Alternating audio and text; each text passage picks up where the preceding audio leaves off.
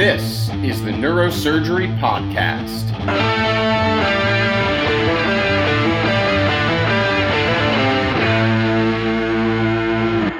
Welcome to the Neurosurgery Podcast. Today, we are very excited to have another guest from outside neurosurgery. Um, however, this is someone who has had exposure to our field before. Uh, I'm talking, of course, about Dr. Vinay Prasad a professor of oncology, epidemiology, and biostatistics at the University of California, San Francisco. We recently mentioned a, pheno- mentioned a phenomenal grand rounds that he gave to the neurosurgery department there about a year ago when I was speaking with Dr. DiGiorgio about how to interpret medical literature within our specialty. And uh, the interpretation of medical literature and biomedical science is one of many hats that Dr. Prasad wears at UCSF, but I'll let him introduce himself. Dr. Prasad, welcome to our show.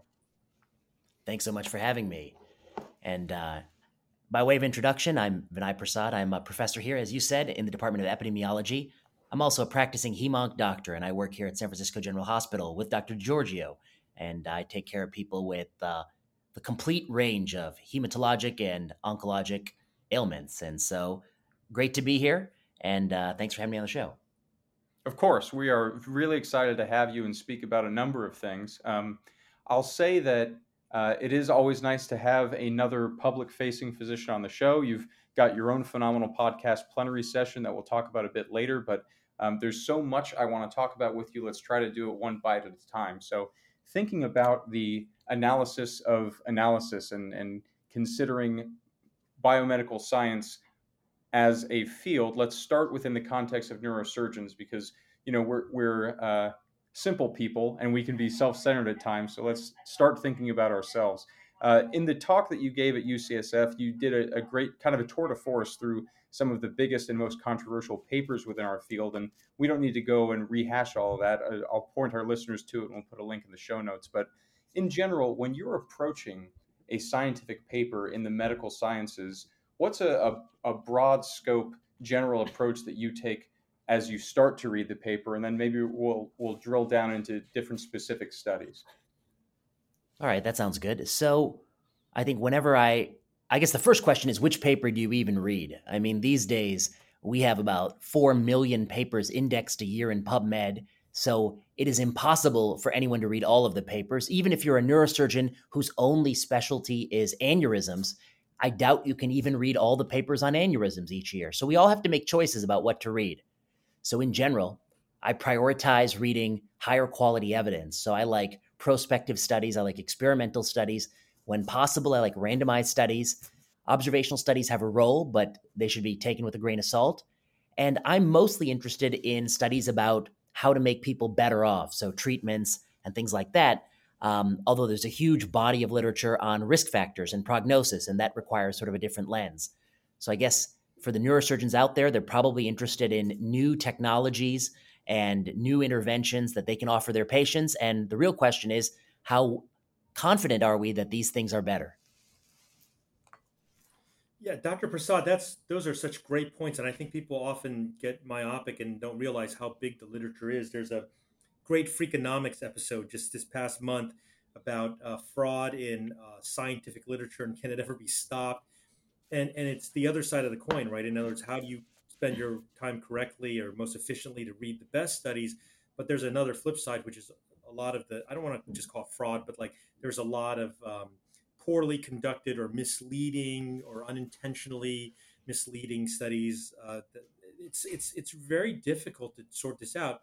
Do you do you have any source by which you filter things? You go by journals, or you go by the authors, or how do you how do you even figure that out? There's too much literature, as you said. Yeah, so that's a great great topic. So one is, I think if you look at retractions, you'll find that a paper's probability of being retracted is proportionate to the impact factor of the journal. In other words, New England Journal, Nature, Science, Cell, the premier journals actually are more likely to have papers retracted. So I don't think you can go by the journal. Now, of course, the caveat there is they're more likely to be retracted probably in part because more people are even reading those papers you know? A lot of journals not even my mother would read if i published in there. So that's one of that's that's one of the things. The next thing is you're talking about fraud.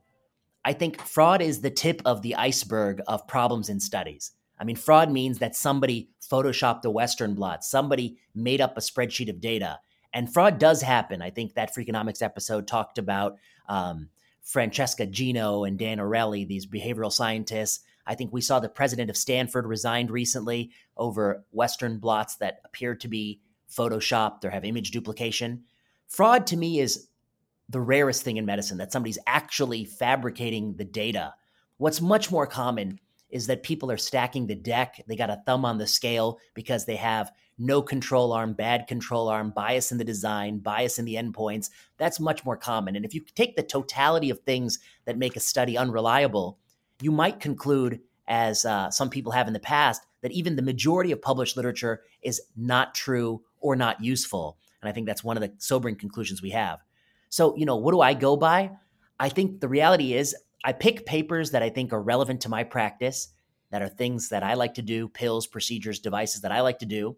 And then I take a deep dive and I really try to rigorously interpret those papers myself. And I think that's the only the only way to do it. Even if they're in the New England Journal or uh, you know the premier journal in the field, I think one should always be critical about these papers. You know, it's interesting that you began uh, this conversation talking about the deluge of papers that we deal with uh, in in the modern era, and it, it, it's that time of year during interview season where everyone's talking now about the arms race with publication numbers for people applying into residency, not just in neurosurgery, but in any competitive specialty. And I, I, think we've talked on this podcast before. Many people who pay attention to these things have talked about this phenomenon before, where first as we lost meaningful grades in medical school, and then we lost the uh, actual score to step one. It was only logical and very anticipated that publication number being a quantifiable number that one person can have higher than another person would be the next thing to become the competitive metric for applicants. So, is it your sense, because I know part of the work of your lab is looking at medical literature and, and evaluating it, is it your sense that this explosion of papers that we've been seeing? Um, I think it would be intuitive that uh, it, it's low quality papers flooding the market, so to speak. But has it been your sense that the majority of these papers are well conducted, but about uninteresting or unimportant topics and just fluff? Or are they stacking the deck kind of papers like you're discussing? Or do you think there's been any increase in out and out fraud as people feel more and more pressure to just publish something? That's a great question. So I guess the first thing is I agree with your premise. Step one is pass fail. I was never a fan of the questions on step one. For instance, I don't think it's very useful for a doctor to know the uh, the the isoforms of RNA polymerase. You know, I don't think that's a great question. But whatever they whatever they were testing on, even if they were just testing on state capitals or testing on countries of the world, or you know, uh, it was a numerical score that told you something about how well people take standardized tests, how well they study. That's gone away. All right, so we don't have that to go by. It's pass fail now. The next thing that gone away is meaningful grades, as you say. And the reality is, neurosurgery is a competitive field and there's always going to be a competition. And the more you take away ways we can evaluate applicants, they're just going to create a new competition. The new competition is churning out low credibility abstracts or publications. Now, how many of these are fraud? I would be surprised if the if if if anything but a tiny minority is fraudulent. Like I don't think the types of people who go into neurosurgery are the types of people who want to commit fraud. So I would be surprised if that were the case. But I'm confident that the majority of them are not true or not useful. I mean, these are retrospective chart reviews at a single center, maybe even a fragment of that. You're not even getting complete case ascertainment. Sometimes these are studies where they're looking for risk factors um, in very small data sets. Uh, they can be a problem called overfitting, where those risk factors tell you something in your data set, but they're actually not a, cannot be scaled up to other data sets. Um, there are problems where they have incomplete data. There's prob- there's a there's a sea of meta analyses where they're just trying to you know put things together. The problem is if you, I like to say, meta analysis is like a juicer. It only tastes as good as what you put in the juicer, and if you put rotten garbage in that juicer, it's going to taste like crap, and that's what you see. Yeah. To me, it's it's tragic because at the end of the day, there are great there are some neurosurgeons who are great researchers. Don't get me wrong, but most neurosurgeons, what we want them to be for, first and foremost is a great neurosurgeon. And to me, being able to open up Stata and do some retrospective chart review, that's not the best predictor of a good neurosurgeon. I want somebody who's calm under pressure. I want somebody who's willing to work hard and stay late. I want somebody who's willing to go the extra mile. I want somebody who has good hand eye coordination. You know, that's what I want from my neurosurgeons. And you probably guys know even better than me what you want from your neurosurgeons. We don't get that. We are instead, we're judging them based on these abstracts. And that to me is quite problematic. And so, I think something's got to give. I think that, you know, I've talked to colleagues in dermatology, they're getting thousands and thousands of applications for spot, um, and they have no benchmarks to judge people based on. Um, I think something's got to give, and we're going to need to have come up with some other ways to assess the applicants going into the field. Yeah, you're, you're absolutely right, Dr. Prasad. That, that proliferation of ease of application, they talk about this a lot now that there's it's easier to match. It's like Tinder, right? so right. Everybody's got a ton of applications and a ton of applicants. And it's just it's just more white noise in a, in a lot of senses because there's you know everybody's got can only do one job and every job can only be filled by one person. So let's go to those metrics that people love to just throw out there, right? Maybe you can help our audience better understand because you do have a deep understanding of this. What is an H index? What is an I index? What's a Google Scholar measure? These are ways that people are using a fast, dirty. okay, yeah, yeah, I'm excited about this now. So tell us what your real opinion is about these types of measures and what they really mean. That's a great question. So, what I would say to that is we could start H index. It's the so called Hirsch index, and it is the largest number H, such that you have H papers with at least H many citations. So, in other words, let me let me let me get to, uh, actually let me give a little bit of background. The first thing people said is if you want to if you want to judge a researcher, maybe you should judge them by the total number of papers they've published. But if you use that metric, of course, somebody who keeps writing, you know, really low quality papers is going to publish a lot of papers, but it doesn't capture how influential or how important those papers are. So then somebody comes along and says, let's look at total citations. You know, whoever has more citations, that's the better researcher. Whose work is more influential? And that's can be useful, but the problem with that metric is that you can imagine there's a researcher who's just done 99 low quality papers, but the 100th paper they're on is like the neurosurgical guidelines for stroke, and they're a mm. co-author, middle author. And that paper has got 50,000 citations because everyone who's doing stroke is citing that paper. And so then the problem is that, well, okay, total citations is, may not be great because one or two papers where you're just sort of a middle author, didn't do anything, could drive that whole number up through the roof. So then comes along the Hirsch index, and that Hirsch index is the biggest number H. So they have H many papers with at least H many citations. And what it means is if you got 10 papers and the first five papers are cited six times or more, but the bottom five papers are only cited once, your large your H index will be five. You have f- at least five papers with five or more citations. And it's both a metric of the number of papers you have and the number of papers with a certain amount of citations. So it kind of captures both things. Now, what's a good H index? I think professors at Johns Hopkins, for instance, in medicine, typically have H index around 20. I think like really good scholars, H index is 50. 100 is great. 200 is great. I mean, this is what people say. But one of the problems is if you're evaluating somebody who's coming as an applicant, their H index is going to be low no matter what, because the biggest driver of citations is just being having been around a while. The longer your paper is out there on the in the in the ecosystem, it can be cited more. So it's very difficult to take somebody who published all their papers two years ago and look at their H index because it's still so early. It's such an early look. So it's probably a better metric for career um, impact. Um, I index, this is called the I 10 index, I think you're talking about. It's basically the number of papers you have with at least 10 citations. That's also trying to get at this metric of both quantity and quality. Um, there is the Kardashian index, where you take a Hirsch index and you take how many Twitter followers they have, and you try to find people who have far more Twitter followers disproportionate to their academic record. You know, that's the Kardashian index. Um, to me, all of these things are imperfect.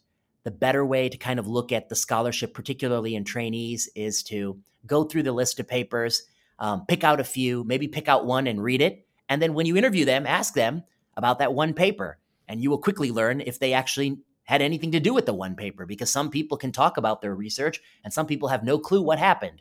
And I think that that might be a test of how involved they were in the project. You know, that's a very interesting point because it, it kind of gets back to the heart of what what started this little conversational foray, which is quantifying people uh, metrics for the applicants. And a, as you say, sometimes maybe a single quantified number is not the best way to evaluate someone. Maybe taking the time to read a paper and actually, you know, talk to the person is the best way to understand a person. And similarly, you know, we face this problem in neurosurgery where a lot of the questions we want to evaluate aren't easily answered with a study that you could either design or uh, recruit a good powered sample for, or get approval by an IRB, m- much less even want to conduct it yourself because of some of the things you'd have to randomize people to or away from. So, um, when, when you think about designing a study, how do you approach? Because as you say, you work in the field of oncology where, where people are facing death and, and you may want to randomize them toward a highly toxic new chemotherapeutic agent or they might be randomized to a placebo arm where you know they're not getting something that could potentially save them so how do you approach that problem of designing a study to answer a question that you'd really like the answer to but there may not be a feasible or moral way to ask the question yeah i guess my point of view is generally i think studies are much more doable than I think what many of my colleagues may think. I think that often there is an ethical prerequisite to do it. I'll give you a couple. I'll give you one example that I think is salient. I mean, ECMO, extracorporeal membrane oxygenation, that's kind of a big deal. You've got complete he- hemodynamic and oxygenation collapse, and we don't use ECMO that often. You know, we use we use ECMO in severely ill patients. Just in the last couple of years, we've had two randomized control trials of ECMO um, after uh, uh, uh, after coding uh, was one, and basically both of the studies are pretty negative that ECMO did not improve outcomes, and notably, forty percent of people in these studies died in both arms. So what's my point here? My point here is that some people would have said it's unethical to randomize people to ECMO or no ECMO because, you know, if you're on death's door, you got to do something. But these studies show that even with a high death rate, you can still randomize people to the procedure or not. And you might find paradoxically that it even it doesn't help. In cardiology, they've got some trials of putting a balloon pump in people with uh, cardiogenic shock. Those were negative, IABP shock. Um, now let's in oncology we have we're, we've long been comfortable with randomizing people who are terminally ill to a new treatment or no treatment. in the field of neurosurgery, I do think one of the challenges is and one of the things that makes many trials have very poor applicability is that there are many patients who doctors see that they're very confident they need a procedure, they don't need a procedure, and those patients typically aren't randomized. The ones that are randomized are the ones the doctors just really feel like, eh, you know, they could do it or not do it. I'm not really sure about it. This particularly true in aneurysms. And in that case, the randomized trial is not telling you about everybody. It's telling you about the people who you feel comfortable randomizing. Mm. Yeah, it's really interesting. That you know, it's the the modern studies are becoming quite complicated, and the details really matter. Um, you know, going back to this topic of of what it means to be doing good quality research, you know, there. What's the old saying that like, if you're uh, if you're starting out, you read the abstracts if you're getting a little more advanced, you know, you're reading, you know, the conclusions, and then beyond that is the methods. And if you're really senior, you just read the references to see if they referenced it, right? Something like that. and you know, one of the things that really strikes me when you're starting, but then it doesn't hit you, is that the methods section really matters, right? And when you read the methods, you really, uh, assuming that they're reported accurately, you really get a feel of the seriousness of the study. Um, you know, you're in the Bay Area, right? You're close to Stanford, and I, I, went to Stanford for college and medical school. I tell people I bleed cardinal red, and and the recent happenings with uh, Marc Tessier-Lavigne and all this stuff. I mean, what are your thoughts on that? I mean, we're hearing about this now, of course, with the Harvard president. It's a slightly different tack, but this has become a very, very hot topic in its various facets. It's, I know it's a lot of different things. We're talking about a lot of different things, um, and it's not just about fraud. It's not just about um, dishonesty. That's just the simplest glance, but it's about how people see your work product, maybe. Yeah. And so, because you're an expert in this, tell me your thoughts on this because Marc Tessier-Lavigne was a very serious neuroscientist, right? It, it's quite a big deal what happened with him. Yeah, I guess I can do them in reverse order. So, Claudine Gay, the president of Harvard, you know, she has 11 publications and a dissertation, and over 50% had just clear cut, clear cut plagiarism she's pretty much lifting verbatim sentences from other publications. Um, I think that's a. Huh? Can I stop you there? What's and, and this is being validated by by computer algorithms, right? They actually check word for word. It, it's it's not hard to do now, right? Yeah. So I, I mean, I'm I'm not exactly sure if it was detected by AI methods, but yes, you can apply those software. But the thing is, you know, it, you can just look at the passages and you can see she's plagiarized. She even plagiarized the acknowledgments in one of her pieces. She's plagiarized throughout her thesis. So, I mean, in her case, I think it's clear cut that what am I to think? The president of Harvard has a CV with 50% plagiarism. I mean, it's ridiculous. Any student in Harvard would be expelled with that CV. And so I think this just that plagiarism alone is disqualifying. And so I'm glad she did resign. I thought that was the honorable thing to do. I'm surprised she was even president in the first place with a CV like that. And then some people say, well, you know, there's it's politically motivated and all this timing is bad. Sure, I, I'm I'm aware of that. You know, if you're going to be the president of Harvard, you're going to have enemies and they're going to come for you whenever. Um, but the problem is, people will look in your closet. You shouldn't actually have skeletons in there, and she did. So that you know that's the problem. Um, also, I think you know the president of Harvard, we could do a little bit better than than that than that. And I think she also can't deny that she did it because she's like in some cases the only author of the paper. Let's do Marc Lavigne. Uh, he's the president of Stanford. He had a laboratory supposedly the culture was he wants a lot of results fast. And some people in his laboratory might have uh, photoshopped images to get results fast. And he recently retracted a paper in Nature. In this case, he can plausibly say, look, I'm not the one doing the photoshopping. But what he can't say, he but the mistake is, you know, he he didn't supervise his lab closely, and he probably created a culture where people felt like that if you weren't generating results all the time, you know, he's gonna maybe throw you out, you're not gonna have a career and so it inc- it created this sort of perverse incentive for people to do that. You know, I also think it probably was right that he stepped down. Um, one thing to point out is that why do we find so much fraud in Western blots? It's because Western blots are one of the few things people actually publish the primary study data. If some people publish the actual EPIC chart data for their underlying case series in neurosurgery, you might find a lot more fraud or error because mm-hmm the reality of the chart might be different than what they're publishing. So, I mean, it's only because you get to see it in Western blots that you can see that they're doing something. Now, the thing about the methods, I think the methods are the most important part of any paper. Um, maybe I'll just give you one example. There are many, many studies right now where they want to see what is long COVID doing. You know, if you've got COVID and recover from COVID, um, you know, uh, are, is your body damaged? Is your is your brain neurons degenerating. Does it cause Parkinson's? I read I read it's causing Parkinson's. I read it. It's attacking the heart. It's doing everything. It's amazing. I don't know how this virus, virus is doing everything. If you look at the methods for most of these papers, particularly the ones that come from the Washington University group, here's what they do. They say we took everybody in the VA system with a COVID positive test and we compare them against people in the VA system who didn't have the COVID positive test. Now you can imagine most people I know have had COVID. Many people have had COVID, they never even tested. Many people I know had COVID, they'd used a home test. And then once you get the answer, you throw away the home test. Some people go to a minute clinic, and only a very few people go to the hospital to get your COVID 19 test.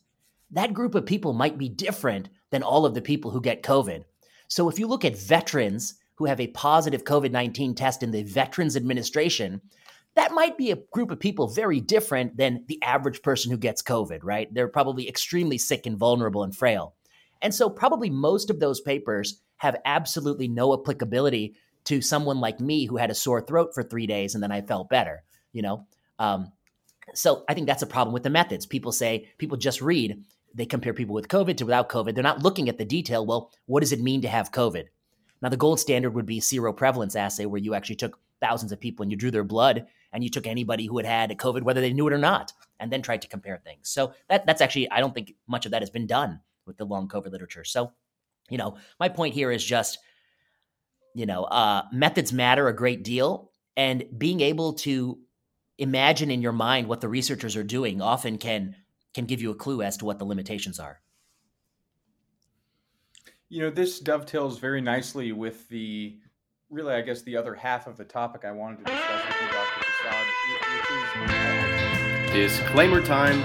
The opinions and ideas expressed in this show are solely those of myself, Dr. Wang, and our guests. They do not represent the opinions of any professional institution or organization. This show is for entertainment purposes only and does not constitute the giving of medical or legal advice. Listening to or participating in this show does not constitute continuing medical education or any other professional certification. It's just a show, everybody.